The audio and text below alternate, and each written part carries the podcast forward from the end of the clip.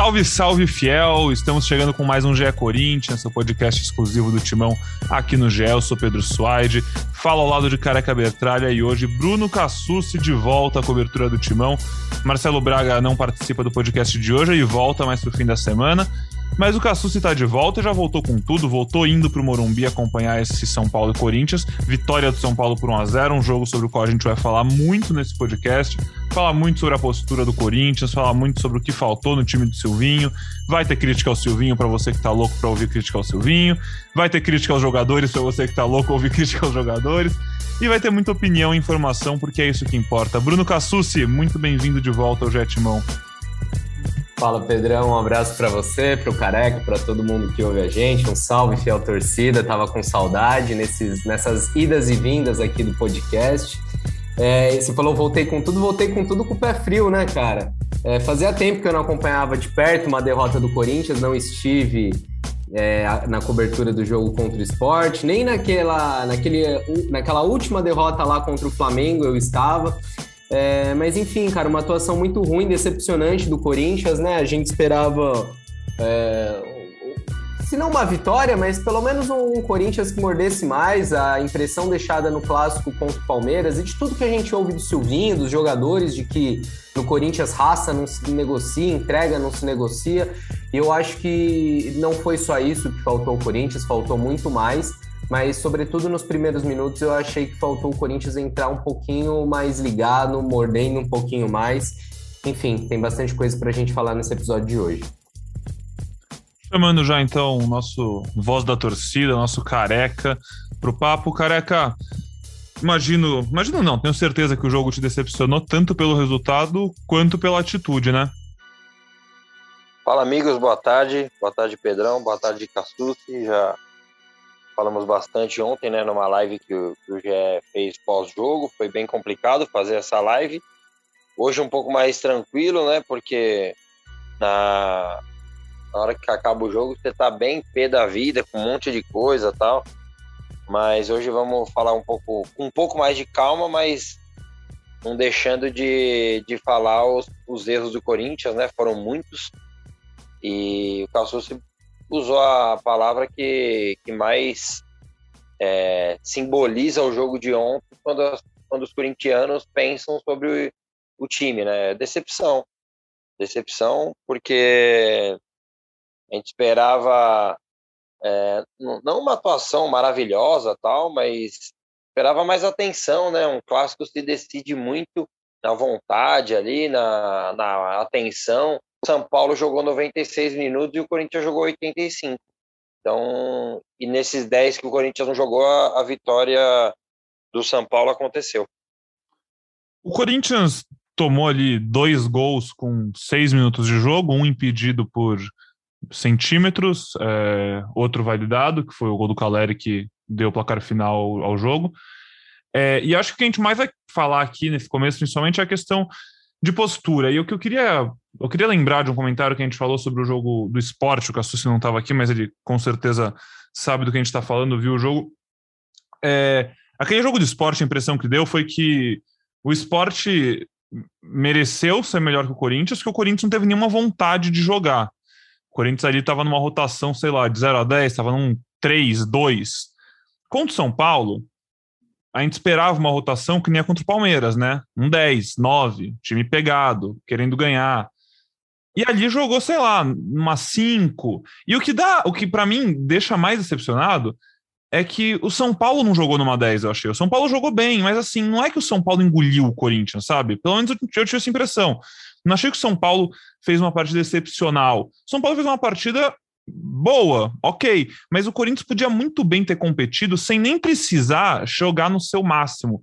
Eu acho que esse é o, o sentimento, o gostinho mais amargo que fica, porque mesmo sem se esforçar tanto, até conseguiu depois criar uma outra chance, pouquíssimas, mas o São Paulo também não criou tanto. É, tô viajando, Cassucci?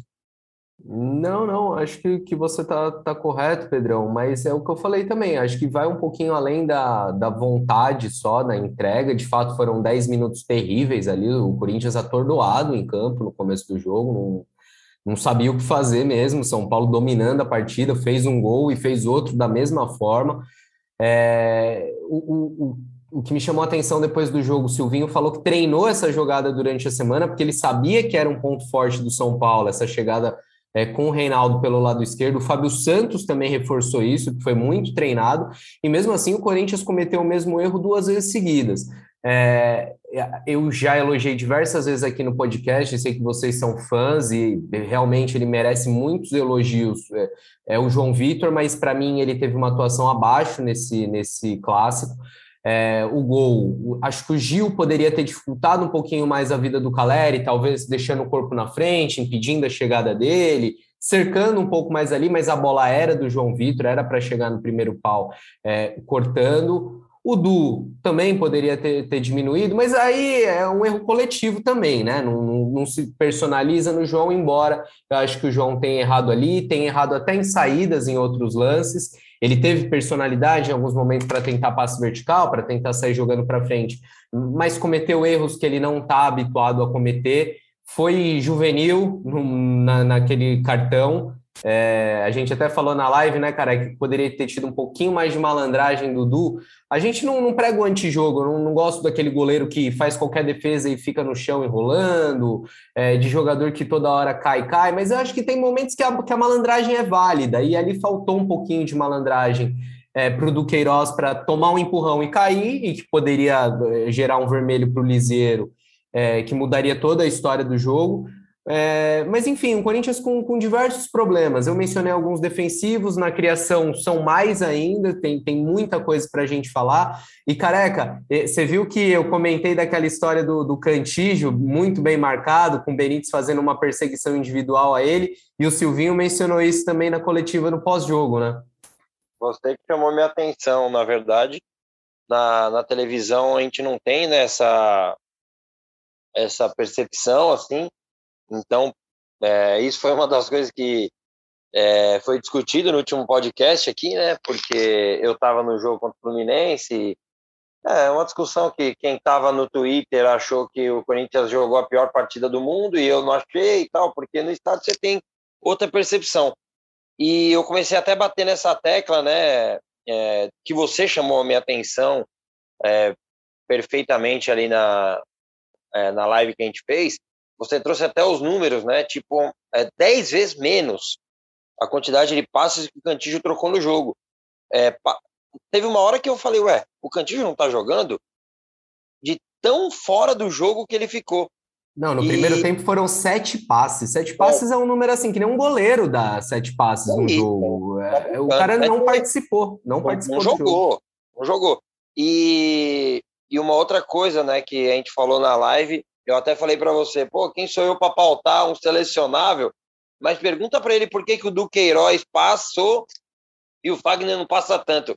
E ele ficou até meio bravo né, na pergunta, eu não sei se foi você ou se foi algum outro foi o é. Iago Rudá, nosso companheiro do UOL, e realmente me, me chamou a atenção a resposta do Silvinho para essa Nossa, pergunta. Ele ficou bem bravo. Vamos ouvir? Ah, acho, acho, que vale a pena a gente boa, ouvir boa. ela rapidinho, né, careca? Boa, Porque ele dá realmente. A gente poucas vezes ouviu o Silvinho subir o tom de voz assim, ele é um cara muito educado, né? E essa vez deu para notar um pouquinho. Vamos ouvir, aí você já fala sobre isso. É, não quero entrar no mérito muito tático do jogo, estratégico, é, mas o São Paulo, por não ter externos, a nossa saída toda, se você voltar ao jogo, é, a, o, não estava no Cantígio, o Cantígio estava sendo é, tirado de campo, o Benítez marcava o Cantígio quase que homem a homem na saída de jogo nossa. As, nós sabíamos que eram os laterais. O São Paulo, por não ter externo pelo sistema que está sendo usado, nós sabíamos que Duqueiroz e Fábio iriam dar essa saída, essa construção de jogo. Num segundo estágio, eles também iriam ter mais facilidades, volto a dizer, não tendo externo, eles poderiam em algum momento sim, com tranquilidade. Como Fagner já o fez, Fábio tem cruzamentos de gol, é, Fábio tem, tem, tem assistência, se não são duas, são três assistências de Fábio. É, Fagner já passou do meio campo e, e dá assistência, é, não há problema nenhum. Só que primeiro são defensores.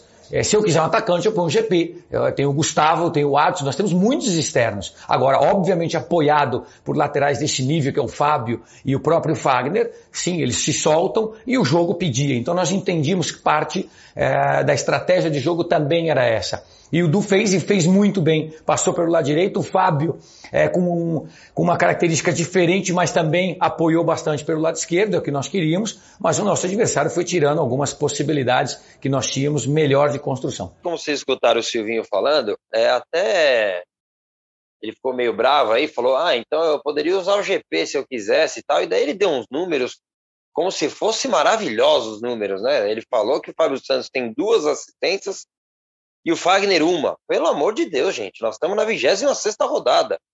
É, se esses são os números deles, é, é horroroso o número.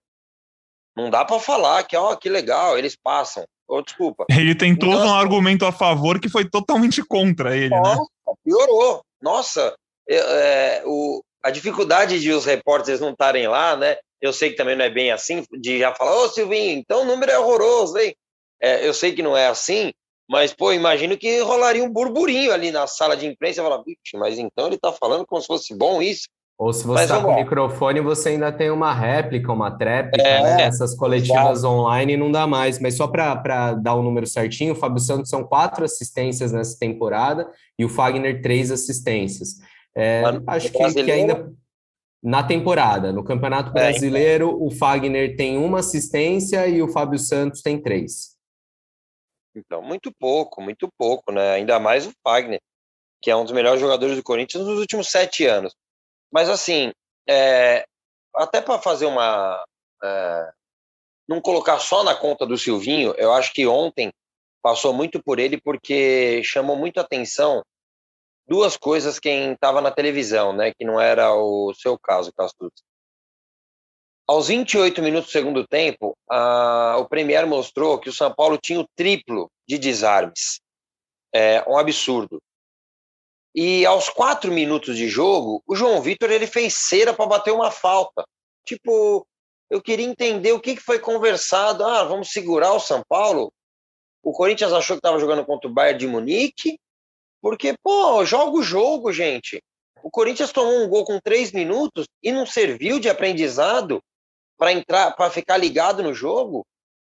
E daí, quando tomou o, jogo, o gol mesmo que decidiu o jogo, esbarrou na, daí na incompetência é, do time estar tá desarrumado, o segundo tempo virou uma pelada, casado contra solteiro, e, e ontem pareceu assim que era um Renato Augusto contra a Rapa, né? Enquanto o resto do time não alinhou, que tem culpa o Silvinho nisso, como eu sempre falo, as coisas precisam ser divididas, mas teve lance de jogadores do Corinthians até entrando no gol do São Paulo, erro para mim dos dois.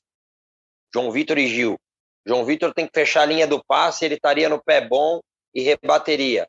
Gil não pode deixar o cara antecipar.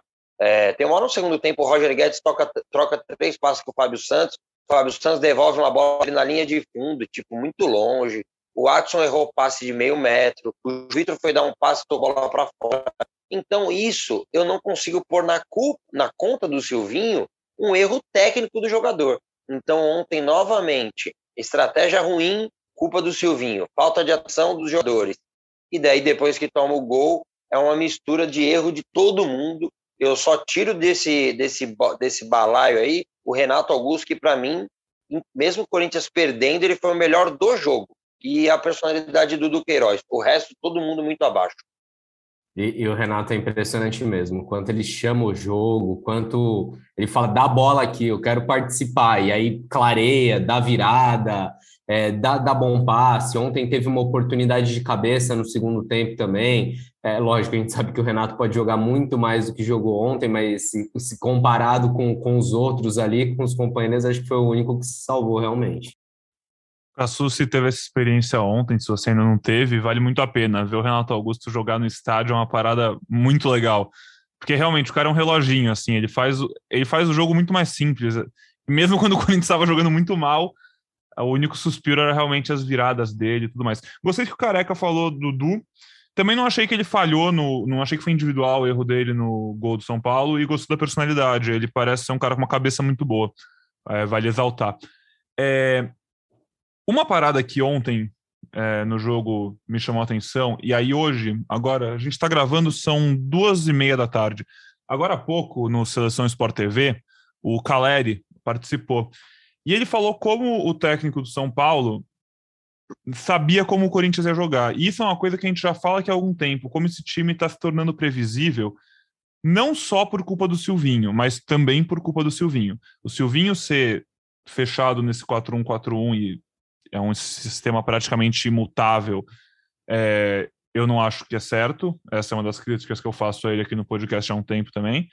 E todo mundo faz e tem sentido para fazer. Ontem o Silvinho depois ele põe o, quando o Jô já está no jogo e o Roger Guedes ainda está no jogo, ele põe o Mantuan, ele não, o time não se adapta a esse esquema. O Mantuan começa a jogar como se fosse um meio de campo que não é a dele. Depois o Roger Guedes troca de posição com ele, mas muito mais no abafa do que pensando em alternativas diferentes, porque claramente aquilo não estava dando certo. O Caleri, nessa entrevista, ele fala: a gente sabia que o Juliano e o Renato Augusto teoricamente iam não iam ter iam deixar um espaço nas costas dele porque são dois caras com uma idade um pouco mais avançada e que obviamente tem físico tem pegada mas ainda estão recuperando né esse físico. A gente não pode esquecer o tempo que eles ficaram sem jogar. Não é do dia para noite que isso volta. É, e aí eu entro num outro ponto de previsibilidade do Corinthians, que é a montagem do elenco. A montagem do elenco foi feita muito mais em oportunidades, né, do que negócios. O Corinthians não contratou ninguém, né? O Corinthians pegou os jogadores no mercado e fechou com salários. As contratações foram ótimas, não entendam errado o que eu estou falando, mas às vezes elas não casam muito. Por exemplo, você tem um meio de campo para jogar quarta e domingo com Cantígio, Renato Augusto e Juliano, os três, em algum momento vai faltar pegada, porque são caras que não são jovens e são caras que não estão acostumados. O, o Cantígio, que seria o, o, mais novo dos três, não é um cara de pegada sempre. Então, por exemplo, falta um Rony, talvez falte um Rony. Não sempre. Contra o Palmeiras, o Corinthians jogou bem sem o Rony. Conseguiu ter pegada. Não é que precisa sempre, mas tem jogo que precisa. É, os pontas do Corinthians são uma coisa que o Careca fala aqui sempre. A gente às vezes fica batendo a cabeça para. A gente ficou batendo cabeça para pensar quem ia jogar no lugar do William, até por isso. O mosquito fica preso na direita. O GP, se sai da direita, também é subutilizado. Então, assim, é um time, entre aspas, manco. O Roger Guedes não é nove, ele é segundo atacante, mas como a gente vai jogar, eh, como a gente vai jogar com o segundo atacante se o time só joga no 4-1-4-1? Então, todas essas questões eu acho que tem aos poucos tornado o Corinthians um time previsível. É, vocês concordam? Vocês queiram saber o que vocês acham disso e como tentar melhorar. Posso começar, Castus? Manda bala, cara. Então, é, assim, o final da sua, da sua opinião aí é o que a gente mais briga, né? O 4-1-4-1. A gente brincou, eu até falei na live ontem isso. Pode cair o mundo, vai jogar no 4-1-4-1. E ontem, de novo, isso aconteceu. Você deu aí é, exemplo do Roger Guedes e ontem o Cassucci falou da facilidade que os meias do Corinthians têm para fazer todas as funções no campo. Às vezes você não precisa fazer uma substituição. Dentro do jogo, você pode mexer. Ontem, essa é outra informação dando moral de novo para o Castus, que ele falou do, do Cantijo. Cantijo não existiu no jogo. Troca. Troca. Volta do intervalo diferente. A marcação está encaixada. São Paulo encaixou a marcação no Corinthians. Muda mesmo que pareça defensiva a substituição. Põe o Xavier lá e, e ataca de uma outra forma o São Paulo. Libera mais o Juliano e o Renato Augusto. Segura um pouco mais o Juliano e põe o Renato Augusto bem pertinho do Roger Guedes, num 4-2-3-1. A hora que colocou o Jô, ao invés de ficar no 4-1-4-1, imita o Flamengo. Espeta lá o GP de um lado, o Mosquito do outro, coloca o Jô e o Roger Guedes segundo atacante, joga num 4-2-4. Coloca dificuldade para o adversário. Porque se você ficar no 4-1-4-1, que o Corinthians está a 30 rodadas com o Silvinho, volta no que eu falei contra o Fluminense. Os times se preparam para enfrentar o Corinthians, gente.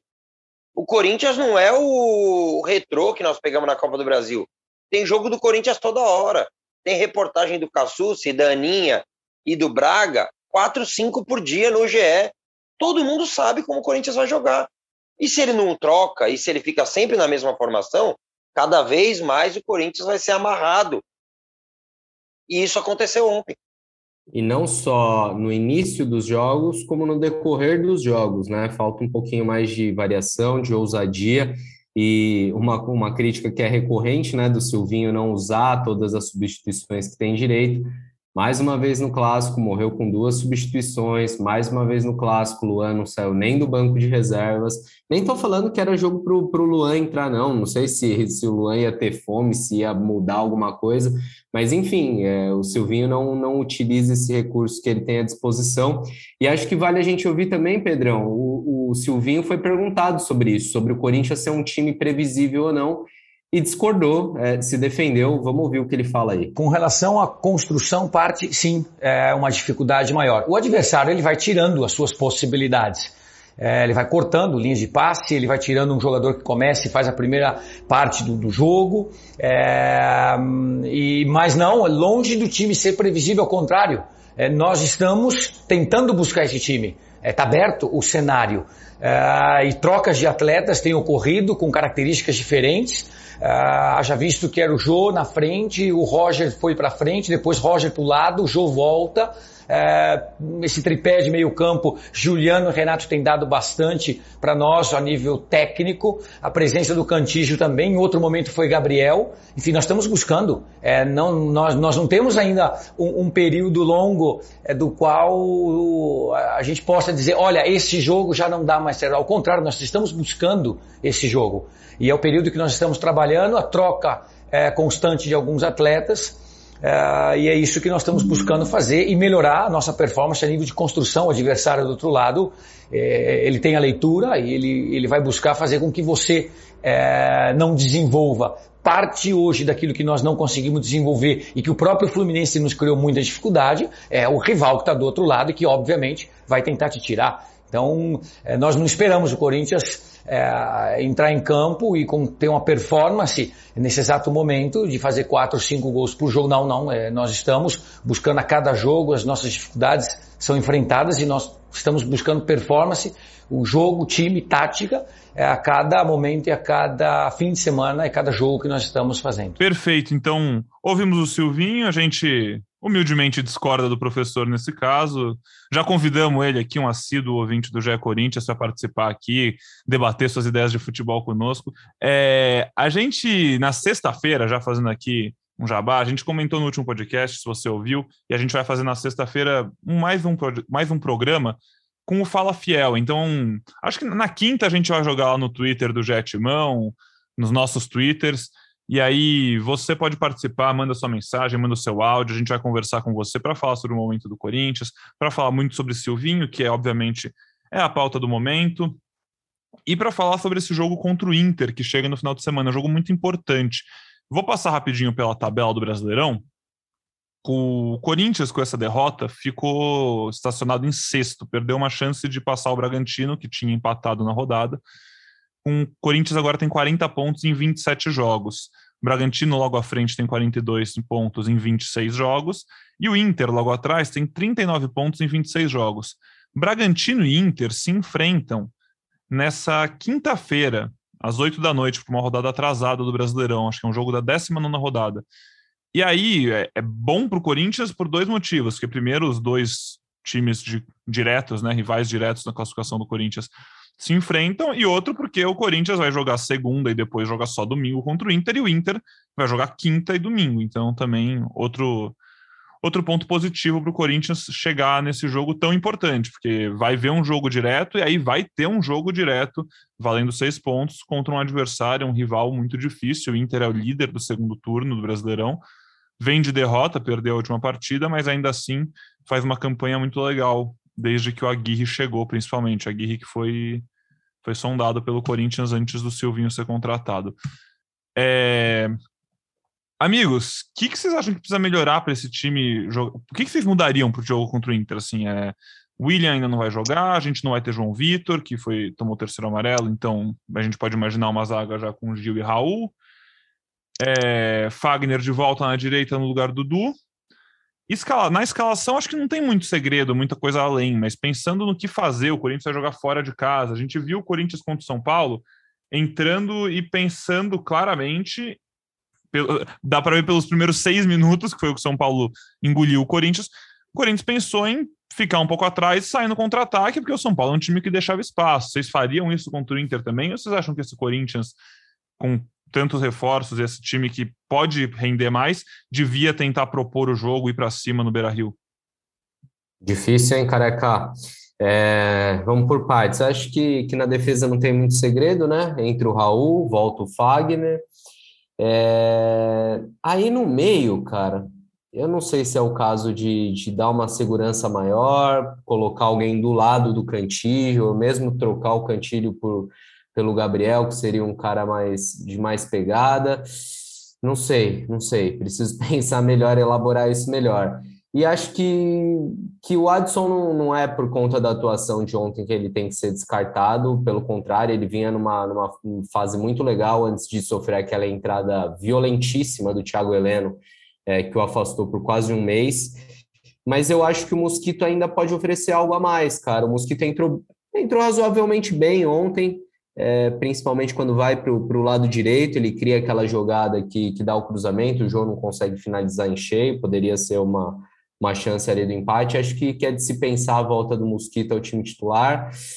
É, agora, se, se, se a postura é de esperar um pouco mais, de sair um pouco mais, me ajuda. Porque é um, careca, é um jogo, que que é um jogo acha? muito importante, né, Cassucci? Porque a gente já está na metade do segundo turno, já são 26 rodadas, e assim, é um jogo que pode definir uma vaga direta em Libertadores ou pré-Libertadores, né? Assim, É, esse pré-Libertadores, né, essa vaga direta para Libertadores vai aumentar ali, né? Porque tem Sim. Palmeiras e Flamengo, tem o, o Fortaleza na Copa do Brasil, o Atlético Mineiro também. É, mas é importante o Corinthians se manter nesse bolo, foi o que a gente falou pro, ontem na live também, né, careca? 2020 deixou uma lição importantíssima para o Corinthians de, de como é fundamental você se livrar dessa pré-Libertadores, que sufoca seu calendário que já é apertado, te tira pré-temporada e cria uma, uma pressão, uma decisão para o time no momento que o time não está pronto. Independentemente do Corinthians já, já ter uma base esse ano que vai ser mantida para o ano que vem, não vai estar pronto em fevereiro, vai estar ali aquecendo as turbinas, né?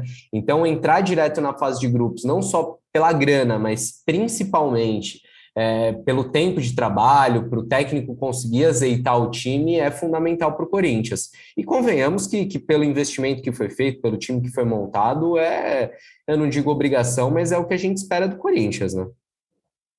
Acho que o Corinthians vai estar na briga ali, é, ponto a ponto. É, foi uma rodada ruim, né? Mas o Corinthians, desses, desses times que estavam ali na frente, era o que provavelmente um jogo mais difícil, né?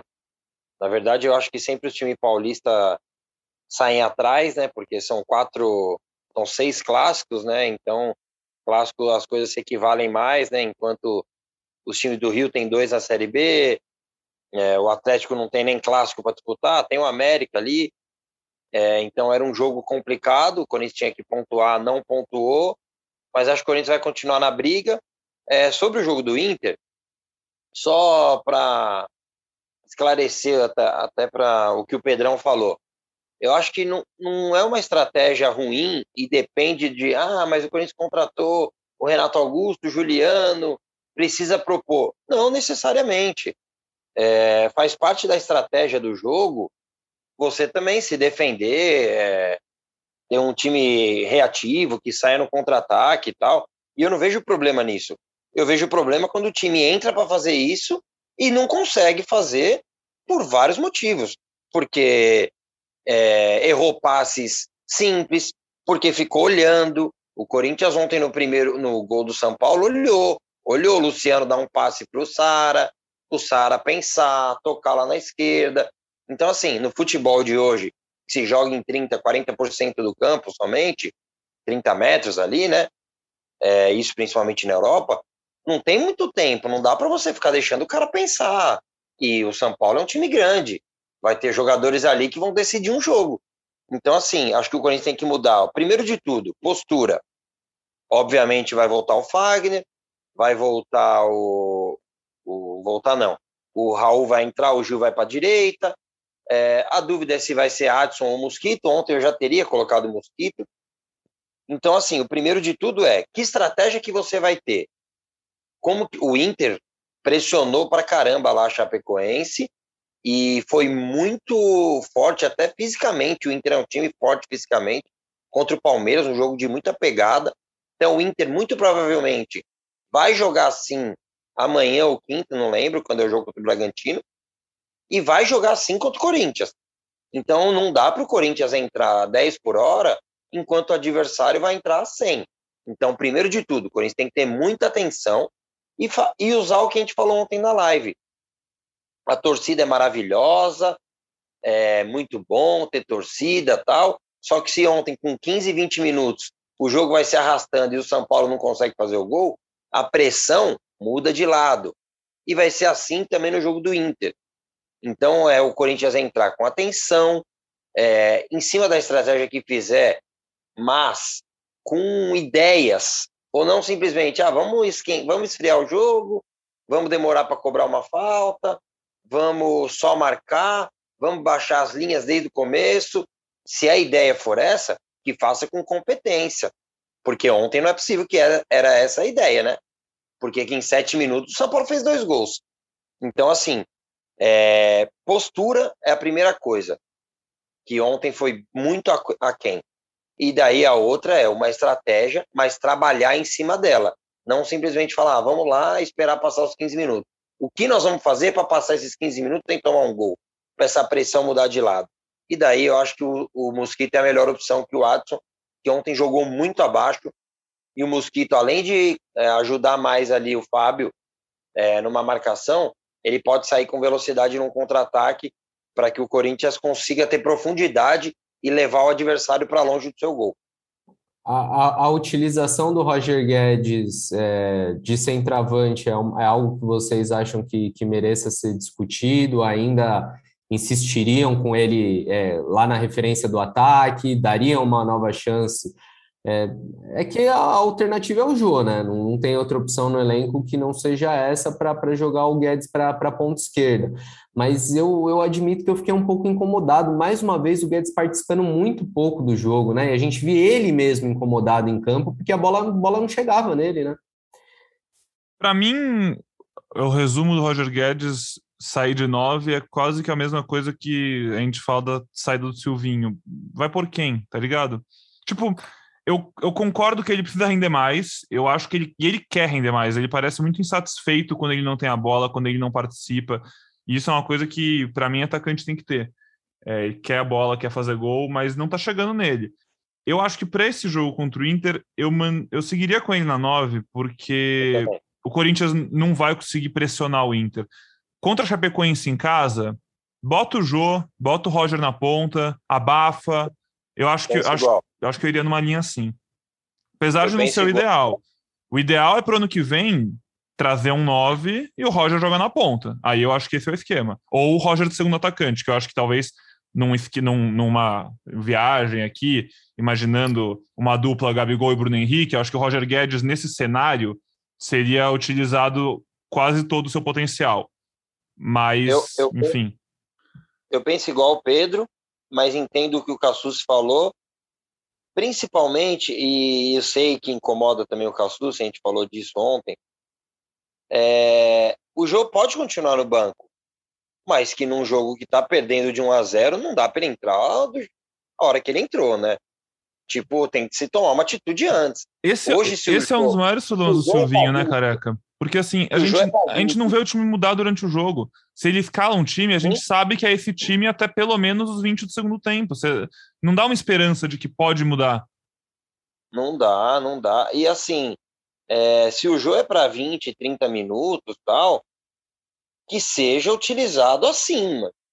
que tem alguém perto dele. O Roger Guedes a gente já viu, principalmente contra o Bahia ali, né? Tudo bem que tava com a mais, mas o Roger Guedes procurando muito o Jô, né? Então, assim, eu acho que tem momentos do jogo e entendo característica de adversário. O Inter vai vir para cima, então eu não colocaria o Jô, eu colocaria o Mosquito, é, mas num jogo com um time mais fechado, tal, que a bola vai passar ali é, logo no começo ontem o, entra uma bola no GP, ele traz para o pé esquerdo e cruza, a bola passa, sei lá, 5 centímetros da cabeça do Roger Guedes. Na cabeça do jogo, provavelmente seria gol.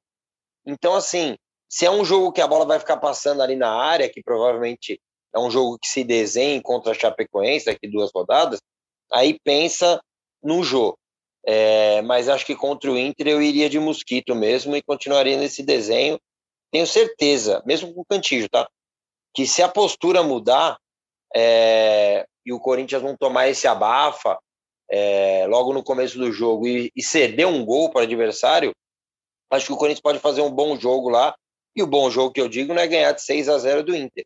O bom jogo é, é competir, é ter chances, é incomodar o Inter quando tiver a chance e marcar perto, né? Marcar de perto, não ficar olhando o adversário jogar. Maravilha, careca. A gente vai falar muito mais sobre o Corinthians Inter no nosso podcast de sexta-feira. Já te convido a ouvir a gente mais uma vez, participar. Segue a gente nas redes sociais, que você vai ficar por dentro de tudo dessa interação que a gente vai fazer com a Fiel nesse próximo episódio. Esse nosso programa de hoje vai ficando por aqui. Cassucci, muitíssimo obrigado. Careca, valeu demais também. Sempre muito bom. Tava com saudade de falar com vocês e logo, logo nos vemos de volta, hein? Um abraço, amigos. Prazerzão, prazerzão. Valeu, Pedro, valeu todo mundo. Um abraço fiel e tamo junto, na espera de, de podcasts mais, mais animados, mais festivos. Valeu, gente. Obrigado, obrigado por pela resenha de sempre, por me deixar sempre à vontade e que o Corinthians volte a vencer